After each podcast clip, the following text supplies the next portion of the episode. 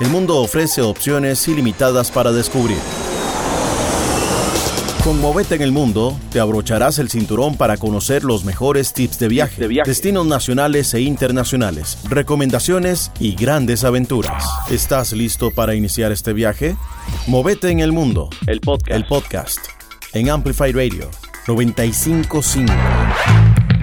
Hola, ¿cómo están mis viajeros? Espero que estén súper bien. Ya llegamos al jueves y eso indica de que damos inicio a nuestro podcast de Movete en el Mundo. Como siempre, yo soy Cristina Castro, encantada de acompañarlos por acá para brindarles toda la información de Costa Rica, el mundo, tips viajeros. En algunas ocasiones tenemos recomendaciones de libros y mucho más. Así que quédense por ahí porque hoy vamos a empezar el programa y nos vamos a ir un poquito lejos.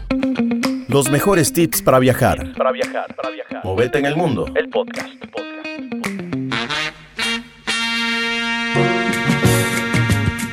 Nos vamos a ir hasta África, así como lo escuchan. Y es que vamos a hablar un poco de cuál es la mejor época según la zona de África que es más conveniente viajar. ¿Por qué? Porque a veces, dependiendo de lo que vayamos a querer, del objetivo, del tipo de viaje, así es como tenemos que elegir la fecha. Visitar África depende en gran medida de la región específica que vayamos a visitar y el tipo de experiencia. África obviamente es un continente sumamente diverso, con diferentes climas y estaciones en diferentes partes. Aquí no hay una respuesta única en la que yo te voy a decir, sí, es que a África tenemos que ir en esta fecha, porque realmente dependemos exactamente de qué vas a querer o cuáles son como las, las regiones más populares. Entonces lo vamos a dividir por región. Si hablamos de África Oriental, que estamos localizando acá a Kenia, a Tanzania, Uganda y Ruanda, la mejor época para visitar esta región es la estación seca.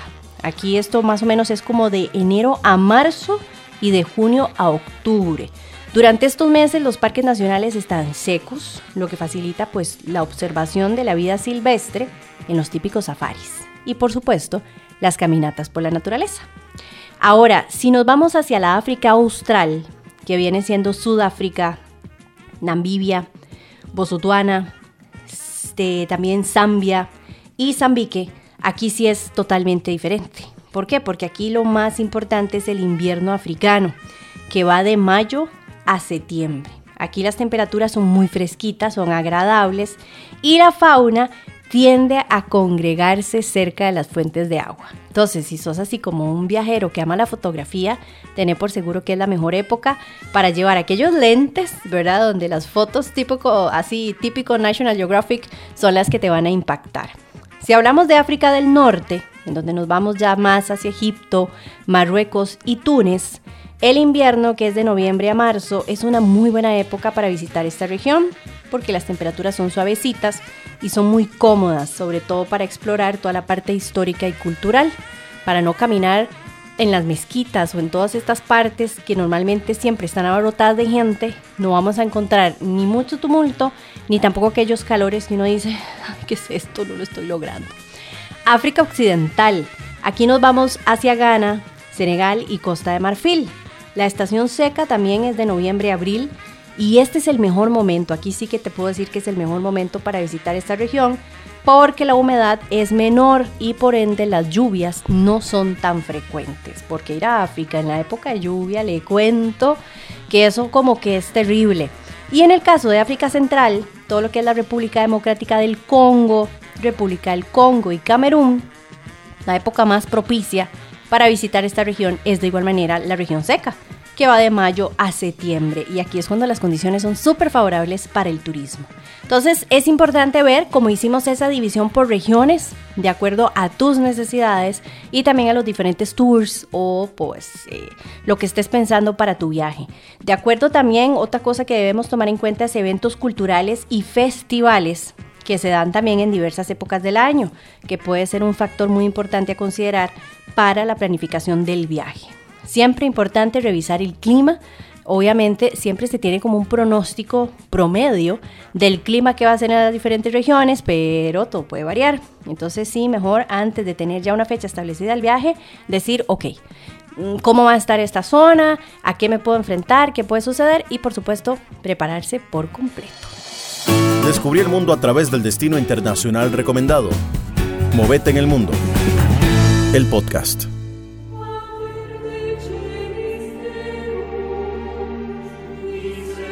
Desde África cambiamos totalmente el panorama, cambiamos los safaris, cambiamos todo, todo el, el, paisaje y nos vamos ahora a viajar por el mundo y vamos a caer al Vaticano.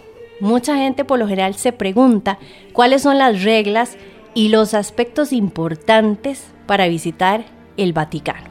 Aquí te los voy a dejar, son varios, que es muy importante tenerlos a mano para no causar algún problema, para no llegar en el momento en el que no se debe, para no vestirse de forma correcta y muchas cosas más. Es importante saber eh, la vestimenta, vestimenta adecuada. El Vaticano es un lugar sagrado para la Iglesia Católica y se espera que los visitantes se vistan de manera apropiada y respetuosa. A pesar de que no se profese la religión católica, yo digo que a pesar de que uno visite un lugar en el que no, no sea simpatizante de la religión, siempre hay que tener un respeto por el lugar el que uno está visitando. Por ejemplo, si estamos visitando una mezquita, si estamos visitando, qué sé yo, algún templo budista o cosas de esas que no son nuestra religión, de igual manera tenemos que guardar el respeto y comportarnos de manera adecuada.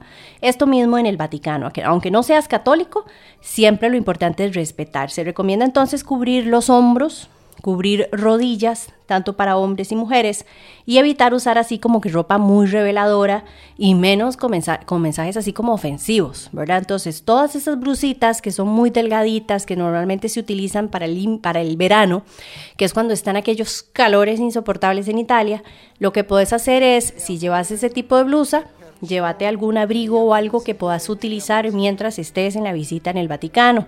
Por ejemplo, los shorts claramente no son bienvenidos para este tipo de visita, las minifaldas o cosas de esas. Por lo menos, si sabes que X día vas a ir al Vaticano, salí con otra ropa del hotel o cambiate antes o lo que sea, pues para evitar problemas y, y, buscar ese respeto a la hora de visitar el lugar. Los horarios y los días de visita. Bueno, para nadie es un secreto que el Vaticano es extremadamente concurrido.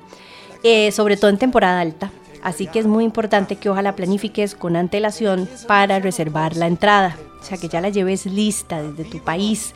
De una vez hagas la reserva en línea, si es posible, y así vas a llegar a algunas áreas en las que, por ejemplo, Basílica de San Pedro, Museos del Vaticano, que tienen ciertos horarios de apertura y cierre, ya vas a ir completamente listo y no te vas a enfrentar a aquellos filones, que total que a veces es una pérdida de tiempo y no pudiste entrar a la hora que querías y perdiste prácticamente que medio día o un día incluso tratando de entrar. Acceso gratuito y pago. Ojo, si hablamos de la plaza de San Pedro y la Basílica de San Pedro, son gratuitas. Aquí sí no tenemos que pagar nada. El tema es para ya ingresar a los museos vaticanos, la Capilla Sixtina y otras atracciones. Ahí sí vamos a tener que pagar. Entonces, toma en cuenta, si vos decís, bueno, no, no, es que realmente yo ya con solo entrar a la basílica o solo estar en la plaza, ya yo soy feliz, pues todo bien. Pero si ya quieres hacer el recorrido completo, entonces ahí sí ya toma en cuenta que eh, tenés que pagar una cierta cantidad y que la puedes revisar en las páginas oficiales del Vaticano. La seguridad. Debido a la importancia histórica, el Vaticano tiene unas medidas de seguridad muy estrictas, así que no te asustes para entrar porque es literalmente entrar a un aeropuerto. Aquí hay controles de seguridad que son similares, donde hay que pasar bolsos, donde te revisan, todo eso, entonces no te vayas a asustar.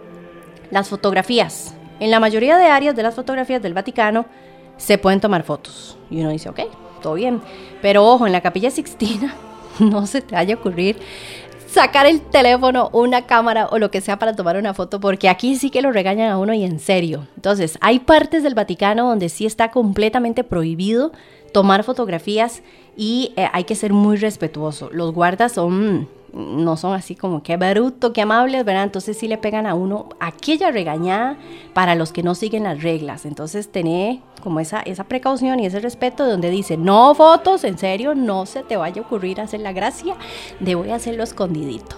Eh, también es muy importante no hacer mucho ruido en la visita. Y cuando hablamos de ruido es porque hay gente que ya lamentablemente tiene una voz ahí ruidosa, escandalosa, que carcajadotas, que y uno dice, ¿por qué es esto? Ah, no, no, no. Trata de, hacer la visita tranquilito, manteniendo un tono de voz, eh, pues así, sin comportamientos disruptivos, ¿verdad? Que la gente diga, mira, ¿y aquellos de dónde vienen? No, no, compórtate hacerlo con, con toda la calma del mundo para de igual manera no interrumpir a los demás visitantes que están por acá. Ahora con las audioguías, que a veces uno dice, ¿y será que yo no encuentro o no voy a entender nada? Porque todo está en italiano o todo está en X idioma. Bueno, están las audioguías y las audioguías por lo general vienen hasta en 16 idiomas.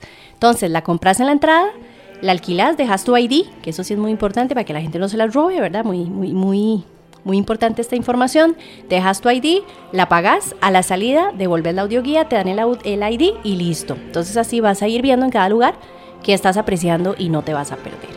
Y por último, eh, hay gente que por lo general dice, ok, bueno, pero es que yo quiero ir a la, a la parte de la cúpula, o quiero ver las catacumbas, o quiero ver otras áreas que normalmente no son como las comunes del Vaticano. Sí existen visitas guiadas con cierto horario que de igual manera se pueden contratar antes de la visita y que me parece muy útil también que tengas la información sobre todo en las páginas oficiales.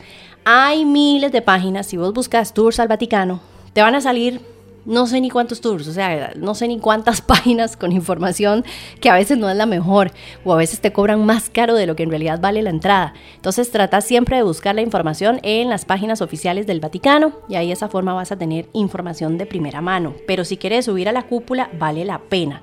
Las vistas panorámicas son un chuzo.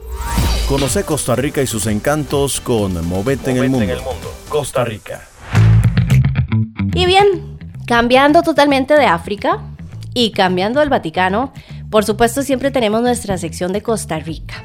Y es que Costa Rica sorprende, tiene lugares que realmente si uno se pusiera o, o tuviera como la meta de descubrir Costa Rica de pa a P, dijo aquel, o sea, de punta a punta, yo creo que cada día tendríamos un lugar diferente para enamorarnos y tomar fotografías. Hoy vamos a hablar de cataratas. Y es que sí podemos rajar que tenemos cataratas. Sea, es impresionante la cantidad de cataratas que tenemos para conocer. Vamos a hablar de unas cuantas porque si hiciéramos un listado yo creo que nos da hasta una semana hablando de cataratas. Catarata del Toro. Esta está ubicada dentro de una reserva privada y es una visita que se debe hacer aunque sea una vez en la vida. ¿Por qué? Porque es una de las cataratas más altas del país, con 90 metros de caída. Está situada en el cantón de Valverde Vega, en la provincia de Alajuela, y está justo en la mitad de un atractivo bosque nuboso. Ojo, como curiosidad, esta cascada cae sobre un antiguo cráter volcánico. Esta catarata se diferencia de las otras y es porque tiene una ventaja.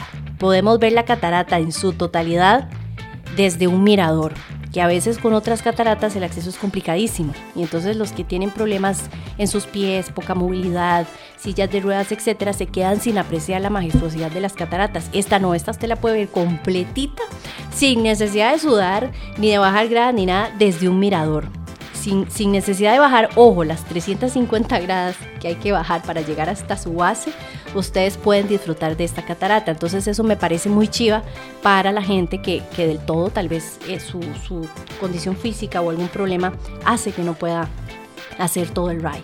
Este sitio ofrece almuerzo, más o menos son como unas dos horas aproximadamente para ir con toda la calma del mundo y poder disfrutar de este paisaje. Se llama Catarata del Toro la página web y los buscan en Facebook como Catarata del Toro Adventure. Cataratas de Montezuma. Bueno, estas están a 19 kilómetros del mal país y lo más importante, ojalá es usar Waze para llegar, porque si es como fácil perderse. Entonces te va a tirar a un parqueo público en donde ahí dejas el carro, pagase como el pase, digamos, al, parqueo del día y listo, empieza aquella caminada. El camino para llegar tiene de todo para probar el equilibrio, porque hay barro, hay ramas, eh, hay cuanta cosa hay, que incluso hay unas partes, hasta hay como unas cuerditas, literalmente para ir a no a caer al agua.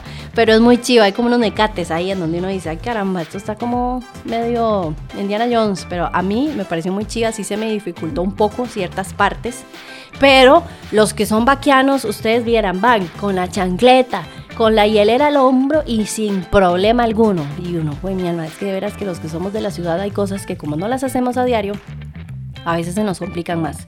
Pero vale mucho la pena. Para tomar el sol y para refrescarse son chivísimas. Están todas las que son de, digamos, la, 1 y la 2, que son entre 13 y 15 metros. Y está ya la tercera, que sí es un toquecito más difícil de, de llegar. Pero que si también tienen los dotes de aventureros, tienen que literalmente treparse en unas piedras hasta llegar y el paisaje de arriba vale la pena. Están también las cataratas de La Paz. Estas son algunas de las más conocidas de Costa Rica. Cuentan con 27 hectáreas de bosque lluvioso y más de 3.5 kilómetros de senderos para caminar. Es una visita pero lindísima, está estipulada entre unas 3 horas aproximadamente y tienen diferentes secciones. A veces la gente dice que este lugar es uno de los que tiene las entradas más caras. Yo realmente, de acuerdo al precio, a lo que veo en el lugar, no lo veo mal. ¿Por qué? Porque es que no solo vas a tener cataratas, vas a tener mariposario, está el serpentario, están los jaguares, está la casita típica, están las cinco cataratas, está la pesca de truchas. Entonces son muchas cosas que realmente para el precio yo no lo veo mal. Pero bueno, hay gente que sí dice que es carísimo. Eso ya cada quien. ¿Cuáles son las cataratas que vamos a ver? Está la catarata Magia Blanca, el templo, y la catarata Encantada, que son como las más accesibles de Costa Rica. Al llegar a la última catarata, ojo, ojo, porque el último bus que te vuelve a tirar a la entrada del complejo sale a las 5. Si ya no agarraron ese bus, literalmente téngale miedo porque hay que volverse a pie y ahí sí que le cuento porque es una subida marca terror. ¿Cómo los buscan? Cataratas de la Paz. ¿Y cuál nos queda? Porque como te digo, si habláramos de cataratas podríamos tener un programa entero de solo cataratas de Costa Rica, pero bueno, en esta entrega vamos a hablar también de las cataratas de Nauyaca. Estas están en la zona sur están en un cañón de aproximadamente 80 metros de ancho y una de las cataratas mide 45 metros de altura en caída libre, la otra como unos 20 aproximadamente. Si hay bastantes graditas que hay que tomar en cuenta que hay que bajar hasta llegar, digamos, como a la poza. La poza tiene una profundidad de 6 metros de profundidad, ahí no se mete cualquiera, y tiene piscinas naturales de menor tamaño, que pueden ser aprovechadas para disfrutar por toda la familia. Ojo, hay que darse su buena caminada. Estamos hablando de que son 4 kilómetros de ida y 4 kilómetros de vuelta. Si uno no es muy bueno para la caminada, porque no nació para caminar, hay gente que definitivamente no nació para caminar, entonces hay un busito que es como el busito de los frescos, diría yo, que ese es el, el que va sentadita la gente, tranquilo, sin problema alguno y nada más. Usted se monta en la entrada y el bus lo llega y lo tira prácticamente antes de las gradas para llegar a la base de la catarata. Eso sirve mucho para gente, volvemos a lo mismo, con ciertos problemas de movilidad, que tal vez las piernas, que los pies, que etcétera. Pues bueno, relax, se van en el busito y listo. Pero los que queremos experimentar la aventura, sudar y irse pegando esa buena caminada bajo el sol, porque el sol del sur es fuerte, sobre todo en verano, pues le cuento. Es una excelente forma de tener condición física, pero la verdad vale la pena porque es un chuzo. ¿Cómo lo buscan? Cataratas de Nauyaca. Ojo que el busito lo ideal sí hay que reservarlo porque es un bus que no tiene capacidad para muchas personas y si no está disponible a cada rato. Entonces, si van a utilizar el bus, es mejor que lo reserven, que llamen y digan, mira, yo quiero hacer uso del bus y ya de esa forma les dicen en qué horario está disponible, cuánto vale y cuánta gente cabe por trayecto. Porque no es así como que está tiro y pago, no. Tiene sus, sus horarios para que lo tomen en cuenta. Movete en el mundo. El podcast. Bueno, básicamente hemos tenido un programa súper movido el día de hoy porque hablamos de África, de su forma más importante de conocer la, la época ideal para viajar, la dividimos por zonas. De ahí nos fuimos hasta el Vaticano, realmente paseamos por toda parte hoy y es porque en el Vaticano hablamos de esas cosas que tienen que tener a la mano a la hora de realizar una visita y terminamos en las cataratas de Costa Rica. Estas cataratas fue apenas una probadita, no es que van a decir que solo esas existen, porque como te digo, podríamos dedicar una semana entera de cataratas de Costa Rica en diferentes partes, porque todas las provincias tienen sus bellezas, pero estas son como algunas de las más conocidas y que si nunca te has pegado el ride, te lo recomiendo. Yo soy Cristina Castro y como siempre cada jueves es un gusto acompañarte para darte información de Costa Rica, del mundo y que salgas de la rutina, viajando y teniendo como esas imágenes chivas en tu mente. Recuerda que nos puedes buscar en nuestras redes sociales como Movete en el Mundo, ahí está nuestra página web, está nuestro Facebook, está nuestro Instagram y si necesitas información ahí nos puedes contactar. Nos escuchamos el próximo jueves al ser en punto a las 4 de la tarde en una entrega más de Movete en el Mundo, el podcast por Amplify Radio. Este fue nuestro viaje de hoy. Viajemos juntos el próximo jueves a las 4 de la tarde en Amplify Radio 955.